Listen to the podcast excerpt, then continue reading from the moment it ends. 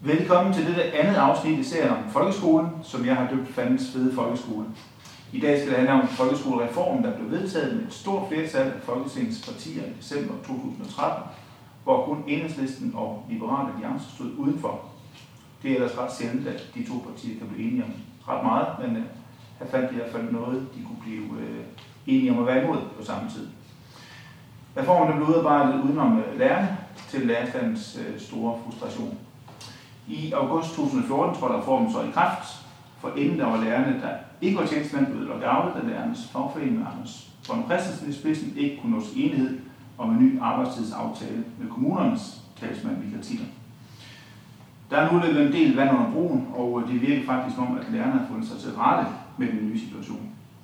I hvert fald er der ingen, der har meldt sig på banen, der er efterspurgt nogen med en holdning til reformen på den her podcast Facebook-side, min egen Facebook-side, med 74 lærere, der var ansat på begge sider af reformen, samt på faglige øh, digitale mødesteder for lærere med flere tusind følgere. Faktisk tror jeg personligt, at det mest frustrerende ved reformen var undfangelsen og fødslen. Men nu er reformen kommet på benene, og øh, den nye undervisningsminister har været en skarp kritiker tidligere, men øh, regeringsgrundlaget, der siger de, at, øh, at de vil øh, stå for, at de ønsker at, øh, at gennemføre reformen. Øh, men nu skal vi se at finde ud af, hvor godt den egentlig fungerer. Så vi skal sætte det store spørgsmål på dagsordenen. Fungerer reformen i virkeligheden? Hvad kan blive bedre, og hvad, øh, hvordan skal det gøres? Så lad os forholde os til jer, der er med i dag. Først velkommen til Karina Denhardt Lorentzen, der er uddannet lærer, aktiv medlem af SF og tidligere medlem af Folketinget fra 2007 til 15 med en række ordførerposter. På det tidspunkt skolereformen blev vedtaget, var du blandt andet retsordfører. Herudover gensyn med Jakob Prøjsen, der er viseleder på Bramdrup Skole i Kolding, og endnu gensyn med Liv, der går på student. Øh, der går i student i på Stærmarkskolen. En linje, der er opstået på baggrund af reformen. Så jeg håber, jeg har fået præsenteret det alle tilfredsstillende. Øh, reformen her, den blev udtænkt i mit perspektiv på baggrund af nogle PISA-undersøgelser, der konkluderede, at vi sejlede lidt bagud i forhold til lande, vi ellers sammenligner os med. Samtidig så er vores samfund indrettet på hele tiden at effektivisere og strømligne, så lærerne på den måde skulle indordne sig under andre faggruppers arbejdsskema. Er du enig i det perspektiv, Karine? Jeg synes, der er rigtig, rigtig mange gode elementer, eller der er rigtig mange gode elementer i øh, folkeskolereformen. Blandt andet synes jeg, at den havde et meget nødvendigt fokus på at indrette skoledagen anderledes, så vi ikke taber så mange, som så ikke får lært at læse og regne. Men øh, jeg synes, det var rigtig trist, at det blev blandet sammen med øh, hele aftalen omkring lærernes arbejdstid. Øh, det gav det en ualmindelig svær start. Er du enig i det perspektiv, øh, Jacob? Jeg er fuldstændig enig. Altså det der med, at, at de to ting ramte sammen, var den dårligste start, man overhovedet kunne give øh, et nyt initiativ, som faktisk har så mange gode elementer i sig. Så, så det, er, det er det, man har kæmpet mod i de første, første år, der hvor den skulle træde sin, sin barneskridt at man faktisk har haft en så stor modstand, at det er svært at få effektueret de ting, som der egentlig var lagt op til. Nogle af de ændringer, der blev foretaget med skolereformen, var blandt andet, at øh, lærerne skulle bruge deres forholdstid på skolen frem for at være selvforvaltende. Lederne kan nu selv forvalte, hvor meget forberedelsestid den enkelte lærer skal have. Eleverne skal udsættes for 45 minutters bevægelse om dagen, minus idræt, så det vil sige øh, 30 minutter øh, om dagen, hvis man går i 8 deres unge lektiecafé eller lektieordning to timer om ugen. Og øh, den anden ting, der også er for elever på 8. årgang, er, at de går samlet fra 30 lektioner til 35 lektioner om ugen. Herudover så er der andre principper, som f.eks. samarbejde med erhvervsdrivende og foreninger i lokalområdet. Øh, Karina, allerførst skal vi lige høre, har du planer om at genopstille til folkeskolen? Ja, det har jeg. Øh, på det tidspunkt, hvor, øh, hvor skolereformen den blev vedtaget, øh, der stemte I jo for reformen. Det er korrekt. Øh, har du, for, har du fortrudt det? Jeg har ikke fortrudt selve reformen, men øh, jeg tror virkelig, at vi har øh, dummet os ved at blande det sammen med, med selve finansieringsdelen. Øh, jeg tror også, at hvis øh, SF havde siddet helt alene med at skulle lave reformen og havde regeringsmagten, og det ikke var en del af et kompromis, så havde tingene set anderledes ud. Men det er jo det, der sker, når man er en del af en regering, og jeg synes, det, som Liberal Alliance, som jo egentlig var meget kritisk over for, øh, for, for reformen, øh, har gjort fornuftigt, da de nu er kommet i regeringen, det er, at de har fået sagt, jamen det her det er en del af et kompromis. Det er vi nødt til at acceptere, når vi er i regeringen, og så er vi nødt til at prøve at påvirke tingene i den rigtige retning. Øh, og det betyder, at vi kan ikke ændre alt. Men det fik vi aldrig fortalt øh, fra SF's side. Det var simpelthen, øh, der var ikke plads til, at man kunne sige den slags i, øh, i Torning-regeringen. Der skulle man være enige om alt. Og det er simpelthen den største fejl. Øh, for selvfølgelig knus elskede SF'erne ikke det her. Øh, fra den ene led til den anden. Men der var rigtig gode elementer i, i reformen, det mener jeg stadigvæk, der er. Øh, blandt andet et fokus på nogle af de svageste elever, øh, som jeg er meget optaget af. Men, øh, men hold da op, hvor skulle vi aldrig have blandet det sammen på den måde. Og jeg tror måske SF var særlig sårbart øh, i den her diskussion, fordi der er rigtig mange lærere, jeg er selv uddannet lærer, som, øh, ja, som har haft høje forventninger til, hvad SF kunne, øh, øh, hvad hedder det, hvad SF kunne, kunne ordne på det her område. Ikke? Og den tillid blev ligesom brudt, øh, og lærerne blev meget vrede, hvilket er, er meget forståeligt. Så der er nok tabt en del lærerstemmer på den baggrund. Og jeg forestiller mig, at lærerne de strømmede mere over til Alternativet, som, øh, som har vundet mange stemmer siden da. Ja, det interessante er jo, at Uffe Elbæk sådan set også stemte for den her reform, men jeg tror, det fortaber sig lidt i tårerne. Jeg tror bare, det jeg prøver at sige er, at det er rigtig svært at være en del af en regering. Det er rigtig svært at være det eneste socialistiske parti i en regering, hvor man også har et halvborgerligt parti med. Og det betyder, at selvfølgelig ikke alt, hvad der kommer ud af sådan en regering, er øh, klassisk SF-politik. Men vi var rigtig dårlige til at fortælle. Øh, der var ikke plads til at fortælle, at der var ting, man ikke var helt tilfreds med. Øh, og det er det, jeg synes, den nye regering så smukt har gjort. Det er klart, at Liberal Alliance har nogle øh, værdier, som ligger øh, længere fra øh, den regering, som de er med i nu. Men forskellen er, at det siger de højt. Øh, og de siger, at, at de er med for at påvirke tingene i den rigtige retning. Og det mener jeg sådan set også, at vi skulle have været meget, meget klare på. For ligesom at få et klart syn på dit skolesyn, øh, skolen er den til for at klargøre børnene til erhvervslivet? Eller er det, skal det være en bredere, øh, sådan en helt menneskelig forståelse? Altså jeg mener, det er skolens opgave at lave hele mennesket ud af børn. Det er klart, at skolen er et vigtigt led i at blive klar til et arbejdsliv og til et uddannelsesliv, men det er ikke det hele billede. Og det er også derfor, at ordet dannelse faktisk er nævnt i selve aftalepapiret om, øh, om skolereformen. Der bliver også sat rigtig meget fokus på, på trivsel. Det er noget, man måler på, øh, og det er noget, som er et vigtigt parameter i folkeskolereformen. Jeg synes, noget af det unikke øh, ved den danske folkeskole er jo, at man lærer samarbejde, at man lærer tolerance over for andre mennesker, at man lærer at være kreativ og innovativ. Og det synes jeg er nogle kæmpe store styrker, og jeg er også overbevist om, at det er derfor, vi nogle gange har et, et forspring frem for lande som Kina, hvor der kun er fokus på øh, hvad hedder det, faglige resultater, der kan vi altså noget andet og mere. Vi lærer vores elever, at de kan tænke selv, og at de kan løse opgaver selv. Ja, vi er jo tidligere inde på, at, øh, at lederne her, de kan, de kan jo selv forvalte, hvor meget forberedelsestid hver enkelt lærer skal have, og hvilke opgaver lærerne skal have. Har det givet dig mere papirarbejde? Det, øh, det har givet noget mere arbejde i forhold til at kunne få struktureret på en anden måde, end vi gjorde tidligere. Øh, det er ikke så tydeligt det her med tidligere, der kunne man, der kunne man nøje tælle op med sine opgaver, hvor meget tid man brugte på alle opgaver. Så, så det er da noget, det er et lidt større arbejde for, for ledelserne at gå ind i. Øh, men det virker også bedre. Vi er kommet væk fra det der med at tælle tid, øh, at det hele skal stemme nøjagtigt, og nu er der ikke mere tid til en opgave. Nu kan man frit kanalisere tid fra en opgave over til en anden, og som, som, øh, som underviser sige, okay, hvordan skal jeg prioritere min forberedelsestid i forhold til opgaverne? Så er der nogen, der tildeles mere forberedelsestid af opgaver end andre. Øh, enten fordi man har nogle kvalifikationer, så man er bedre til at forberede sig, eller man siger i en periode, men der, der siger man, der er det, det her fag det vigtigste, jeg forbereder mig til. Er der forskel fra de, de tre afdelinger, hvor meget forberedelsestid man har? Kræver, kræver det mere forberedelse at skulle være i, i 9. klasse, frem for at være i 3. eller fjerde klasse? Nej, det tænker jeg ikke, man tænker forberedelsen bliver brugt på, en, på anden vis. Hvor man kan sige, i, øh, i, indskolingsafdelingen, der er, der er rigtig, rigtig meget forældresamarbejde øh, som kræver mere tid af en, og af ens, hvad kan man sige, den pulje, der er givet til forberedelse. Øh, hvor i udskolingen, der er der måske noget, nogle flere retteopgaver, øh, og lidt mindre forældresamarbejde. Øh, så man kan sige, tiden der kan du sagtens sammenligne, men det bare bliver brugt på en anden måde.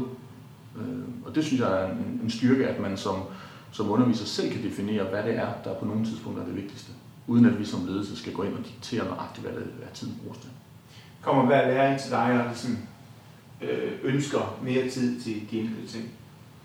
Nej, det er sådan, at, at planlægningsmæssigt, at, at vi går ud og siger, hvor meget tid har hver enkelt lærer, når vi kigger på, at det er det her undervisning, vi har, det er den her forberedelse, vi tænker, det er de her opgaver, de har ved siden af, og andre opgaver, det kan være tilsyn eller andet.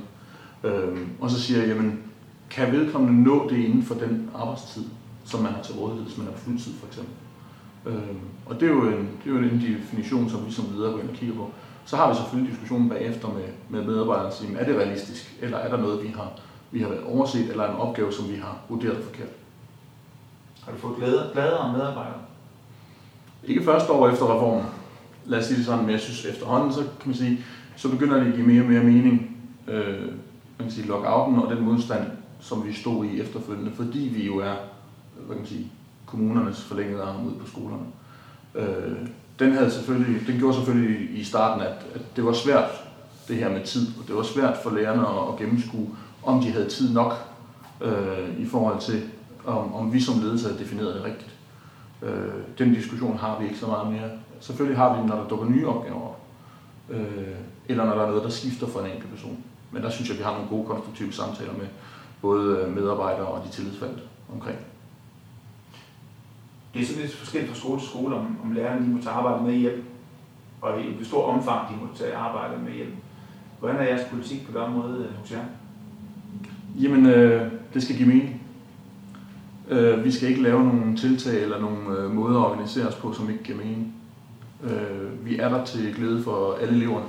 Så hvis det, øh, hvis det giver en fordel, at man øh, tager noget arbejde og sidder hjemme og forbereder sig på det, øh, fordi man så kan spare noget tid, eller det er mere konstruktivt, det man laver, fordi man ikke bliver forstyrret. Skal lærerne komme og bede lov til at gå før på, på skolen, og så tage med hjem? Altså, vi går ikke ind og laver minuttælling. Øh, går man kvarter før den ene dag og bliver et kvarter længere den anden dag, så er det noget, man styrer selv. Øh, men øh, tænker man, man øh, fordi man ikke har undervisning fra klokken 10 til klokken 3, at man så gerne vil sidde hjemme, så er det noget, man kommer ind og, og lige har en snak med os omkring. Men de fleste gange, så kommer man jo ind som medarbejder, så har man en god forklaring på det, og så får man lov til det. Øh, for elevernes vedkommende, så øh, er 8. klasse jo, de er jo gået fra 30 timers undervisning om ugen til 35 timers undervisning om ugen. Liv, tror du på, at, øh, at man bliver klogere jo flere timer man er i skole jeg tror, det handler meget om kvaliteten, der så er i den undervisning, man får. Øh, og det er så, om det er, øh, det er så uanset antal af, af timer. Så jeg tror ikke på, at det er antallet, der gør det. Det er, hvad man så får ud af at være der, den tid, man er der.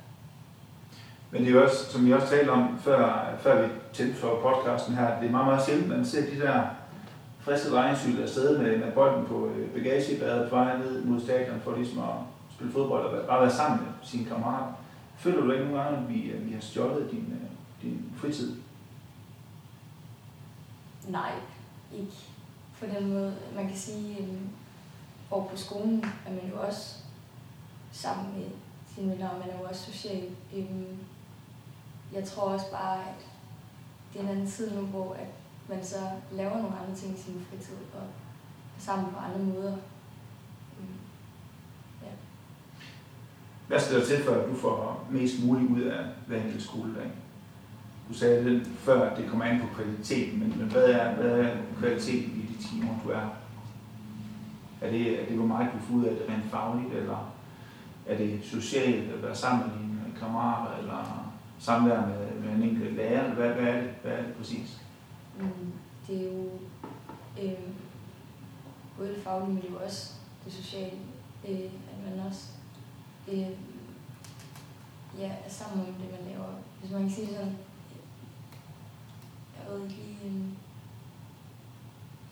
jeg skal videre til, til dig, Karina. Synes du, vejen til bedre undervisning er færre forberedelsestimer på, på skolen?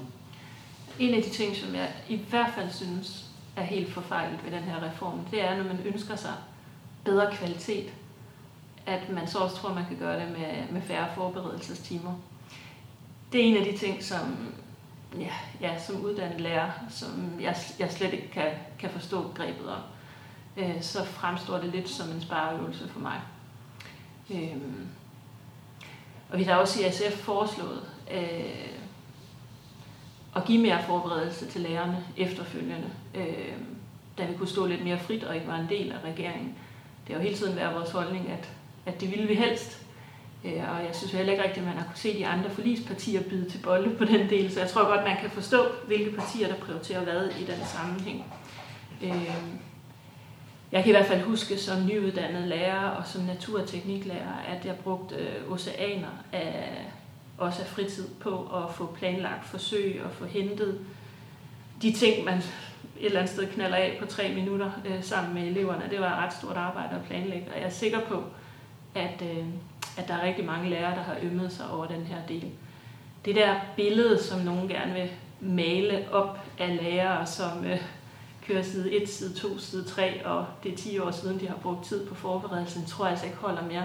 Muligvis kan man finde en enkelt eller to af den helt gamle skole, men øh, de lærere, som jeg kendte fra Ålykkeskolen i Kolding, øh, hvor jeg arbejdede, de brugte generelt deres forberedelsestid også langt mere end det. Altså er der sociale konflikter og andet, der skal løses, så gør man jo det. Så står man jo ikke med et stopur og siger, nej, det, nu har jeg brugt min tid. Så, øhm, så det er en af de ting, som i hvert fald har pint mig rigtig meget som lærer. Det var lige præcis forberedelsestiden. Det, det synes jeg er heldigt. Jeg kan huske øh, også som lærer, øh, tiden lige efter øh, reform, øh, reforms øh, øh, tiltrædelse, at, at der var sådan en stemning blandt lærere om, at vi skal kun forberede os det, vi får penge for. Og så skal vi stoppe arbejdet der, så må vi ikke forberede os mere. Koste hvad det vil, fordi nu skal vi vise dem, at det har altså en betydning, hvis man fratager os forberedelsestid. Øh, det, det er ikke noget, jeg har oplevet rent faktisk ske. Det er ikke noget, det er ikke noget jeg selv har praktiseret i hvert fald. For jeg har også fornemmelsen af at stå der i, øh, i undervisningen, så, så ikke have noget. Altså det er, det er utroligt fattigt, synes jeg personligt. Og jeg aldrig, altså, jeg, jeg, nogle gange, så er der selvfølgelig dage, hvor man måske, øh, hvor man måske har noget, der, der var noget af tiden, og så, så var man nødt til at, at trække i tiden på nogle af de der faglige områder. Så hvis der er en opgave, der egentlig skulle have varet et kvarter, så må du nødt til at være 25 minutter eller 30 minutter øh, i stedet for. Øh, det er sådan, jeg kan mærke det. Plus jeg kan mærke det i det omfang, at øh, når jeg skal rette stil, som vi også var inde på i første øh, podcast, at der, der bliver simpelthen færre stile at give, fordi jeg ikke har tid til at skulle øh, rette dem og give den nødvendige respons, som skal til for, at øh, eleverne kan få noget fagligt øh, ud af, ud af øh, Jeg har jo oplevet, at du lærer at spørge efter tid til, til rette arbejde i udskolingen.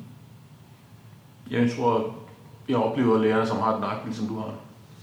Altså det der med at sige, jamen så skærer man måske ned på antallet af opgaver fordi tiden ikke er der til at, til at rette dem, og ikke til at give den feedback, som du selv siger, som kan flytte eleverne. Det skal ikke bare være en opgave for opgavens skyld, det skal også være noget, der flytter eleverne. Øh, så man kan sagtens kunne mærke det som leder også, at, at der har været et skifte, og at, at man skal lave en, en omprioritering, man skal, man skal gøre noget andet, hvis tiden skal slå til. Øh, så vi, vi kan da alle sammen ønske mere forberedelsestid til lærerne, fordi der er ikke nogen tvivl om, at hvis der var mere forberedelsestid, så var der også flere muligheder for at lave de her spændende forløb, vi også snakkede om i første podcast. Øh, så det er da klart, en, det vil da være klart være min opfordring til, til politikerne længere op i regierne, at, at man skal kigge på det, og sige, hvad er mest hensigtsmæssigt. Øh, det var måske ikke så dårligt at lægge der PIS-undersøgelse, som du har sagt, Karina, så, så længe det stadigvæk er vores ingeniører, der tager ud og bygger brugerne i Japan og i Asien, så må der være en grund til det.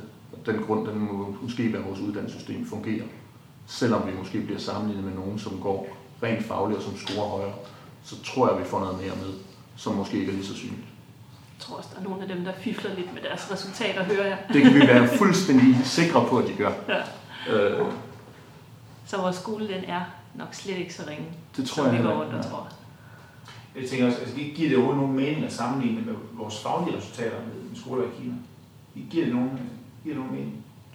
Ikke i min optik. Øhm, Altså det er, det er forskellige skolesystemer, som vil noget forskelligt. Øhm, der er ikke det fokus på øh, trivsel og innovation og samarbejde, øh, som der er i Danmark. Vi kan nogle andre ting, og det fylder selvfølgelig vores skolesystem. Men hellere nogle elever, som kan, kan tænke selv, eller end nogle elever, som øh, ja, kun kan betjene en maskine og, og rykke den vej frem. Øh, det synes jeg faktisk, vi skal være stolte af. Og jeg ved ikke, altså et eller andet sted, så bliver jeg sådan lidt træt af alle de der ranglister. Altså hvis de ikke bliver brugt til noget konstruktivt, og hvis man ikke sådan tager handling af dem, øh, så synes jeg, de er meningsløse. Og lige nu bliver de mest brugt til at plads, indplacere os selv øh, på, på en liste, og så sker der ikke mere end det, og så kan vi snakke om, at, at vi lærer for lidt i dansk og matematik, men hvor er den der handling, der følger op? Altså, så giver det ikke mening for mig, at vi, øh, at vi sammenligner os på den måde. Nu har sikkert været svært at gennemskue øh, den her skolereform, om, det, om, man, om man har sparet penge på den, eller om den har kostet penge. Hvad, hvad, hvad, hvad har du oplevet øh, på skolen, der er? Det er jo svært at se, altså hvis du snakker overordnet set på landsplan, så er det svært at se, om vi har sparet penge. Altså, det, der er klart, at der har været en, en, en underfinansiering, øh, når vi kigger ud ved mig i hvert fald. Øh, vi har skulle spare penge ved, næsten hver eneste år. Øh, og, og, og et eller andet sted kan man sige, ja, hvis man vil lave om, så kender vi det alle sammen godt. Store internationale virksomheder, der ligger i Danmark også, skal man lave fuldstændig om, så tilføjer man en masse midler for at implementere det. Øh, og her sætter man noget i gang, uden at give nogen som helst midler til at implementere det. Og så må man bare sætte sig ned og vente, så tager det altså mange år. Øh, havde man givet en, en, øh, en pulje penge til at få implementeret øh, de nye øh, tiltag om understøttende undervisning og varieret skoledag, jamen så havde vi haft mulighed for at udvikle det ude på de enkelte steder. Nu her, der har vi blevet nødt til at sige, at vi bliver nødt til at dele det op over flere år og sige, at vi starter et sted med en af tingene, så kigger vi på, hvordan gør vi det bedst muligt. Når vi så har fået implementeret det, så går vi lidt videre til den næste del. Ikke også? Og så tager det 5-7 år, før vi kommer igennem alle elementer i skolereformen. Og det må man så sidde og vente på. Hvis man som politiker gerne vil have tingene ført ud i livet med det samme, så skal der også noget finansiering med, og det har der ikke været. Hvad kunne løsningen ellers være på det, at eleverne fik lidt mere varieret skoledag?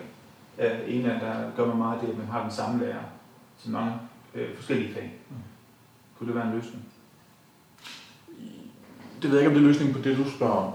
Altså, man sige, når man kigger på det engelske skolesystem, hvor man har øh, i, i øh, primary school for eksempel har øh, to voksne øh, til en klasse hele dagen, så løser det en masse inklusionsproblemer mm. og problemstillinger. Øh, fordi det er de samme voksne, der står hver gang der er noget, der går en lille smule galt, og kan samle op på det. Og der er to hænder til rådighed, det vil sige, der er nogen til at tage sig af den elev, der er udfordret, eller de elever, der er udfordret, men der er også en til at tage sig af resten, og bringe dem sammen igen som gruppe. Så det kunne være en løsning på vores inklusionsudfordringer. Jeg er ikke sikker på, at det løser det faglige niveau for eksempel, eller det kreative i det. Øh, det tænker jeg, der har vi nogle uddannede øh, skoler i Danmark, der er rigtig, rigtig kreative, som sagtens kan bibringe det, også hvis de står alene, hvis de måske har noget mere tid til at forberede deres kreativitet. Karina, hvad skal være anderledes i din øh, optik? Jeg hørte forleden øh, en udtalelse fra eksempel, om, om færre undervisningslektioner Jamen det er jo rigtigt, at, øh, at vi har foreslået at bringe antallet af undervisningslektioner ned og forberedelsen op. Mm. Simpelthen for at give lærerne den tid, de efterspørger. Jeg ved, at vores uddannelsesordfører Jacob Mark har besøgt, jeg ved ikke hvor mange folkeskoler, øh, og prøvet at samle op på erfaringerne rundt omkring, fordi folkeskolereformen er selvfølgelig også implementeret forskelligt i kommunerne, men der er alligevel nogle fællestræk. Øh, og noget af det handler om, at lærerne efterspørger øh, mere forberedelsestid og færre konfrontationstimer. Og jeg tror ikke, jeg tror ikke man skal underkende, at det øh, at have mange konfrontationstimer om dagen, det er også noget, der udtrætter øh, lærerne. Altså det er, øh, det er faktisk ret hårdt at undervise, det ved jeg øh, fra mig selv. Øh, men jeg synes også, at vi skal vende om sådan i, i børneperspektivet og, og se på, hvad børnene får ud af det. Nu bliver i dag, snakken i dag meget fokuseret, øh, men, men det, der i virkeligheden burde optage os, øh, det er, om, om det her det giver noget for børnene.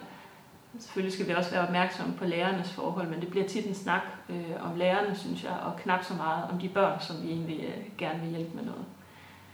Øh, så har vi faktisk også foreslået at kort skoledagen af, fordi at nogle af de undersøgelser, som øh, Socialforskningsinstituttet har lavet, viser, at en overvejende del af skoleeleverne synes, at skoledagen er blevet for lang.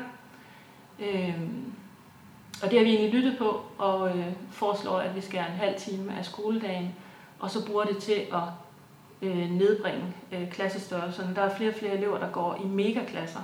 Øh, og nu har jeg jo selv øh, lige indskrevet min datter i, øh, i den lokale folkeskole, og en af de ting, som jeg har haft det virkelig, virkelig svært med, øh, det er Bakkeskolen i Kolding. Øh, Øh, det har været den der tanke om, bliver der to eller tre klasser, og bliver det to kæmpestore klasser eller tre klasser med et fornuftigt antal elever, og det tror jeg faktisk betyder rigtig meget for rigtig mange øh, forældre. Så hvis vi også skal kigge på at stoppe den her øh, flugt til privatskoler, så tror jeg også, vi skal være optaget af klassestørrelserne.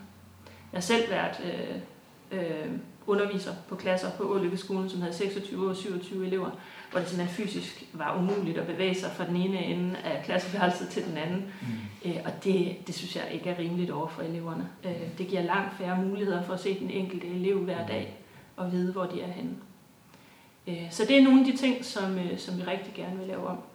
Og så har vi også øh, haft i tankerne for os at bremse den her udvikling mod privatskoler, om man kunne lave nogle folkefriskoler, nogle forsøg med det, øh, hvor man giver skolebestyrelser lov til øh, at ja, drive skole selv, fordi at vi tror ikke på, eller jeg tror heller ikke på, at der er ret mange, som virkelig, virkelig har lyst til at betale en masse penge for at lade deres børn gå i skole et andet sted. Men når de gør det, så handler det typisk om, at de, de gerne vil have nogle andre værdier, eller en, måske en anden retning for deres barns undervisning.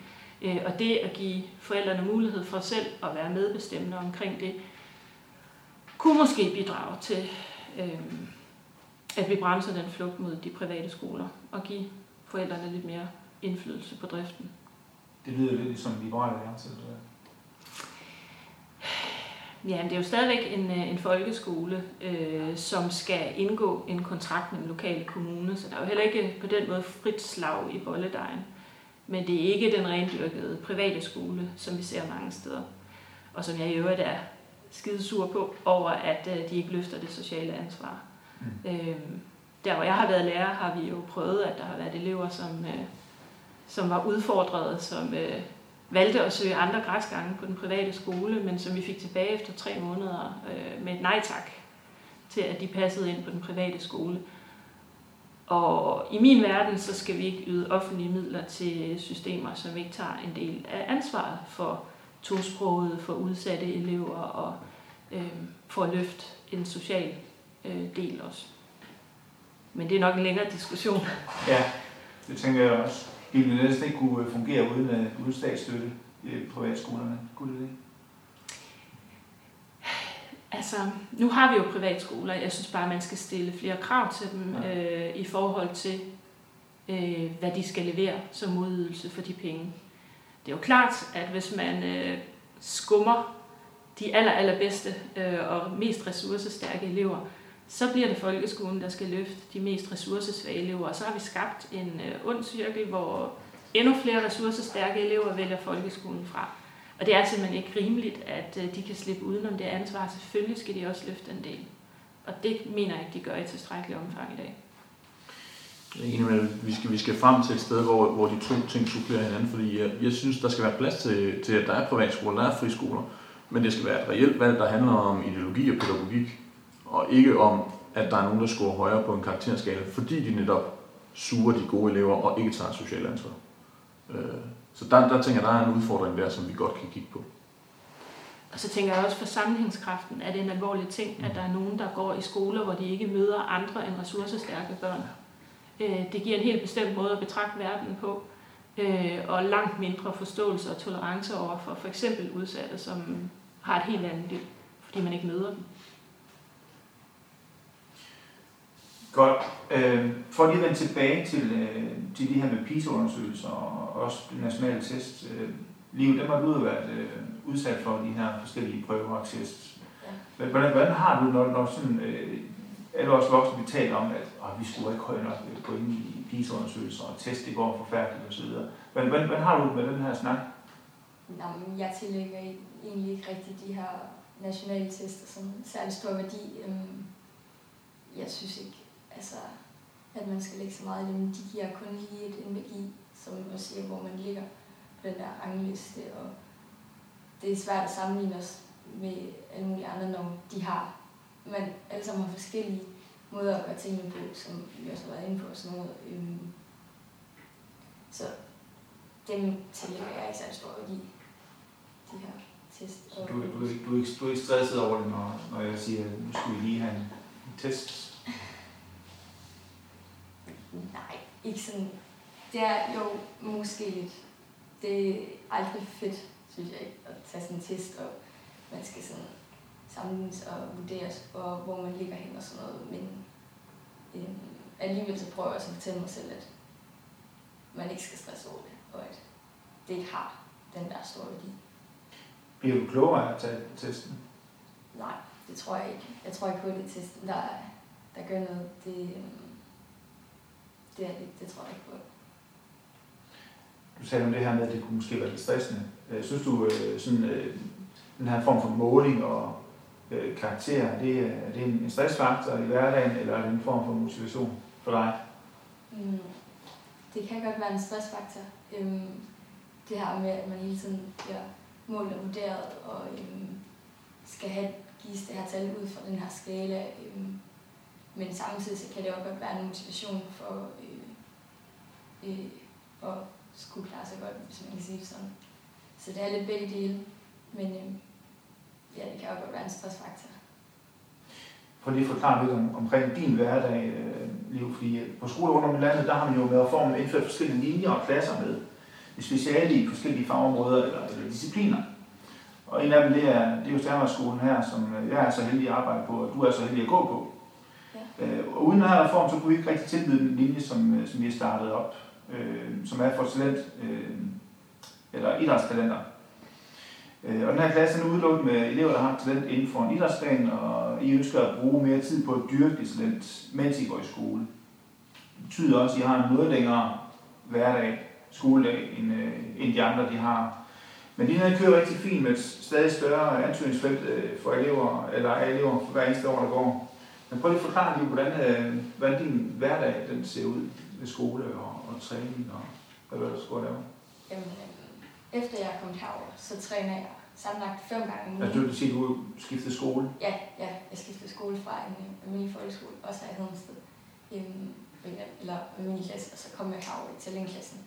Øhm, og nu træner jeg fem gange om ugen øhm, om aftenen med min klub, øhm, mandag, tirsdag og torsdag. Og samtidig så træner jeg om morgenen fodbold tirsdag og torsdag her på skolen.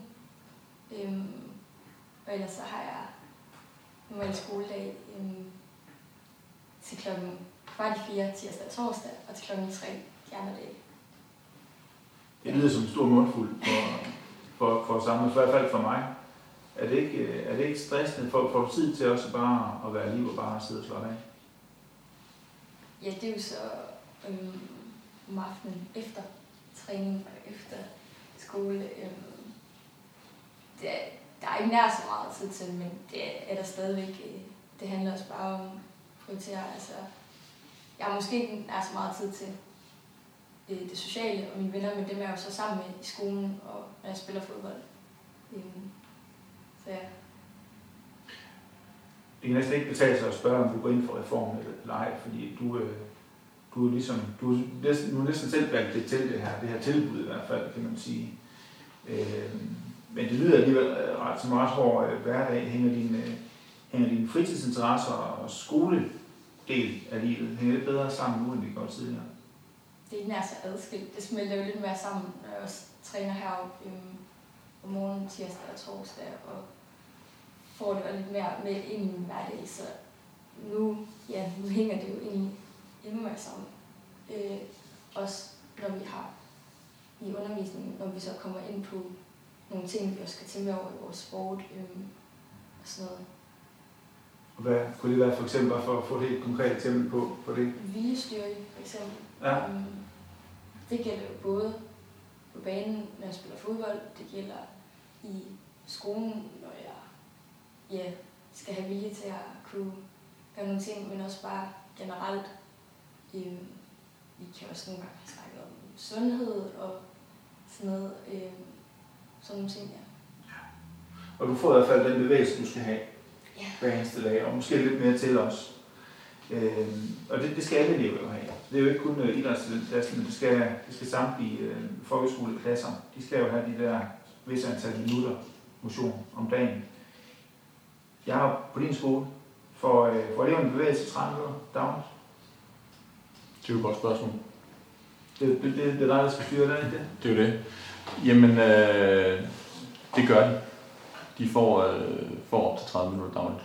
I hvert fald får de de der 45 minutter set hen over ugen. Øh, men det er på vidt forskellige måder, de får det. Altså, der er stor forskel på, om man er elev i udskoling eller i indskoling. Øh, I forhold til, hvordan man får sin, sin øh, bevægelse. Øh, I udskolingen er, er der lidt mere struktur på det, end der er i indskoling. Fordi i indskolingen, så har vi nogle børn, der er glade for at komme ud i det fri og have fri leg og bevæge sig i det. Øh, hvor vi i udskolingen skal bruge mere energi på at strukturere det og være ude i tysk timer og lave bevægelser for eksempel. Så, så hvad kan man sige, bevægelsen hos os er integreret i undervisningen. Og ikke lagt som bevægelsesbånd eller, eller andet, som der er andre steder. Er det noget, som du som leder følger op på, om, om lærerne også øh, gør det her? Eller? Altså vi har, det, vi har gjort det, at vi har simpelthen lavet i forhold til ens årsplaner, at der skal laves en årsplan for, øh, hvordan man bevæger sig. Altså hvordan, hvordan får man på de enkelte øh, årgange og de årgangsteams, der er, hvordan får man sørget for, at eleverne får nok bevægelse i, øh, i løbet af skoledagen og i løbet af ugen. Så det, det skal simpelthen planlægges ved årets start? Det, det planlægger man simpelthen ind i. Og men det gør teamene på vidt forskellige vis. Nogle har lagt det fast ind og sige, at der er en lærer, der er på hver dag, der sørger for det i de timer, de nu har, øh, så man er sikker på det. Og så er udviklingen af det, at det gerne skulle blive en naturlig del af undervisningen. Så det ikke skal planlægges for årets start, så det bare, kan man sige, så det er helt naturligt, at man laver en, øh, en energizer på et eller andet tidspunkt i timen, eller man har nogle specielle øvelser, man, øh, man kører af i løbet af ugen. Øh, sådan nogle ting. Er det, er, er det noget, I gør, fordi I tror på, at det nytter fagligt, eller er det noget, I gør, fordi at eleverne skal bevæge sig? Vi, vi gør det, fordi vi tænker, at der er en faglig gevinst ved det. Altså, vi kender det alle sammen fra, når vi har siddet til et eller andet foredrag. Når vi nærmer os de der 35, 40, 45 minutters foredrag, så begynder vi at være lidt matte i koderne. Så er det rart at få et eller andet afbræk, hvor man lige får lavet et eller andet fysisk, for at kunne vende tilbage igen.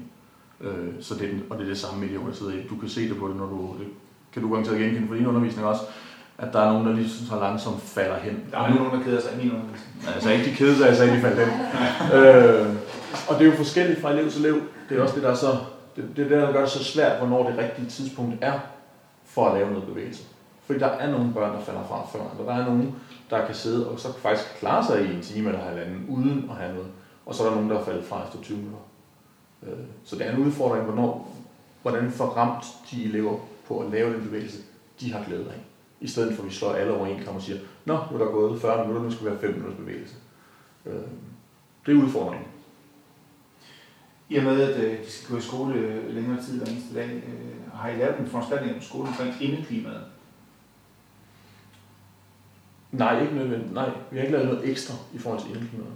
Øh, vi har, øh, vi har på gangen sat nogle øh, hænder op øh, over alle dørene, for eksempel, for at få lidt mere bevægelse i det. Så man øh, giver faktisk high five til bygningen, øh, når man går rundt der. Så man kan godt se børn, der står og hopper for at nå den der high five, og få den lille smule bevægelse, når man er på gangene også. Øh, så den der med, at man ikke må løbe på gangene, den har jeg det rigtig, rigtig svært ved. Den gamle ting, som alle skoler har haft på et eller andet tidspunkt. Øh, hvorfor ikke det? Hvorfor ikke øh, lade eleverne på en eller anden god måde komme, når de alligevel skal rundt på skolen, bevæge sig? Øh, det kan vi lige så godt tage med der. Der er, ikke, der er ikke særlig mange elever, der ikke vil bevæge sig. Hvis vi tager det fra, helt ned fra de små og lader dem bevæge sig, og lader det være en fast rutine og en fast del af det, at man kan komme til det, så forsvinder det heller ikke så let, når man bliver ældre og måske sidder lidt mere fast i hvad kan man sige, mindre bevægende idrætsgrene som e-sport eller andet. Eller golf? Øh, har, har, I tænkt, øh, har I tænkt på, at eleverne skal have mulighed for at øh, for at have et større udvalg af sundere kost efter skolereformen? Nu har vi ikke nogen, øh, nogen kantine på skolen. Øh, men forældrene har en, en valgmulighed, hvor de kan bestille noget mad udefra. Øh, så det er egentlig forældrene, det ligger mest på. Øh, men vi har da en, en, en kostpolitik på skolen i forhold til, hvad vi anbefaler, øh, i forhold til, når der skal holdes fødselsdag eller andet. Øh, men det er ikke sådan, at vi øh, er gået helt i den ene side af, og det kun skal være gulerødder og æbler og sådan noget. Der skal også være plads til, at man, øh, at man har noget, der er hyggeligt. Man skal bare lige overveje, hvor meget hyggeligt det skal være i forhold til indtaget af, af knap så, så gode ting som flødeboller eller andet. Hvordan, øh, hvordan forvalter I øh, fordybelsestiden på, på jeres skole? Har I, har I, øh, har I indført lektiecaféer, ligesom der på Stjernos skole? Ligesom? Vi har, øh, vi har nogle, øh, nogle bånd, der hedder studietid og fordybelse, øh, som øh, overgangene planlægger, hvad det er, øh, det indeholder. Men det er simpelthen de steder, hvor vi giver rum til, at man har mulighed for at fordybe sig, og man har en voksen på, så man kan få øh, noget sparring i forhold til nogle af de ting, man fordyber sig i. Så der er simpelthen sat, det stedet sat tid af lige præcis til det. Er det en enkelt lærer, der er på der? Det er en enkelt lærer, der er på klassen, ja, og man kan sige, at nogle af dem gør brug af det, at, at de er tre, vi er tre årgange, eller tre klasser på en årgang. Det vil sige, at der er tre lærere på på samme tid på årgangen. Det vil sige, sidder man med en udfordring i en, øh, i en eller anden faglig hensigt, så er det ofte, at der er en mulighed for at søge en vejleder, der har noget inden for det område. Hvordan synes du, det fungerer med lektiecaféen her på stedet? Jeg synes, at det, tanken den er rigtig fin og sådan noget, men øh, tit og ofte, så den ligger vores jo også, der er sidst på dagen, tirsdag og torsdag, øh, fra 3 til kvart i 4. Jeg synes tit, at det jeg sidder med i lektiecafé på daværende tidspunkt, det kunne jeg måske lige så godt have siddet med derhjemme øh, om aftenen på den tidspunkt. Øh, men det er rigtig fint til gruppearbejde, eller hvis man skal snakke med læreren, øh, har brug for hjælp til noget. Så på det punkt er det rigtig fint. Så hvis du kunne vælge mellem at, at blive de her ekstra 45 minutter, eller se Så kommer det lidt an på, hvad det er for nogle lektier, jeg sidder med, men jeg tror tit, så kunne jeg måske sagtens have taget hjem der, og øh, så sidde med det. Skulle skulle så være valgfrit, synes du? Som for, sådan som man selv kan vælge fra gang til gang, om jeg har brug for at være 45 minutter sammen med nogen, sammen med en gruppe for eksempel, eller om jeg er bedre tjent ved at tage Ja, det ved jeg ikke. Altså, det er også rigtig godt. Man kan jo heller ikke vide, hvad, hvad for nogle udfordringer man løber ind i undervejs og sådan noget. øh. Så jeg synes også, det er rigtig fint, at der er en lærer, som som man også kan spørge og få noget sparring med, og også med de andre i klassen, hvis man nu er i tvivl om noget med en opgave. øh. Så For at kigge lidt fremad nu, øh, Karine, hvordan ser du øh, folkeskolen i fremtiden? Jeg vil ønske i hvert fald, at man for en stund kan lade være med at ændre alt for mange ting. I hvert fald alt for mange grundlæggende ting. Og give øh, lærere og elever mulighed for at vende sig øh, til den nye, her, den nye reform og få den arbejdet ind under huden, finde nogle arbejdsgange øh, i forhold til de forskellige elementer, der ligger der. Altså, folkeskolereformen er jo blevet til efter inspiration fra Kanada, jeg ved ikke lige, hvor meget man kan sammenligne Danmark og Kanada på den led, men øh, der viste sig jo først efter 10 år, tror jeg, eller, eller sådan noget i den retning, at øh, man begyndte at høste øh, resultaterne af det. Så jeg tror også, det er vigtigt, at vi ikke sander øh, folke folkeskolen til i øh, alt for mange øh, nye ting, som skal implementeres. Men jeg synes, det er rigtig fint, at vi allerede nu begynder at justere øh, nogle af de ting, som vi kan se, øh, der er behov for for eksempel at kort skoledagen lidt, lidt ned, øh, som, som den nye undervisningsminister jo også har givet mulighed for nogle steder. Øh, det synes jeg, man skal have øh, alle steder. Øh, og få givet den ekstra øh, forberedelsestid, som, som der efterlyses, og som der er behov for, for også at skabe den kvalitet, der skal til. Øhm, så først og fremmest så tror jeg, at, at jeg ønsker lidt ro. Jeg kan godt huske, hvordan det var at være i folkeskolen med knopskydninger af lovgivning. Altså man, jeg ved godt, det er et grundvilkår i dag, at, øh, at ting ændrer sig rigtig meget, og man skal tilpasse sig og være fleksibel og mobil, og jeg skal komme efter dig. Men jeg tror også, det er et meget stressende element, og jeg er ikke sikker på, at vi altid får mere kvalitet ud af hele tiden at lave ting op. Så øh, noget bundfældning. I din optik og med din politiske erfaring, hvor, hvor er folkeskolen så på vej hen med den nuværende regering og og nuværende undervisningsminister?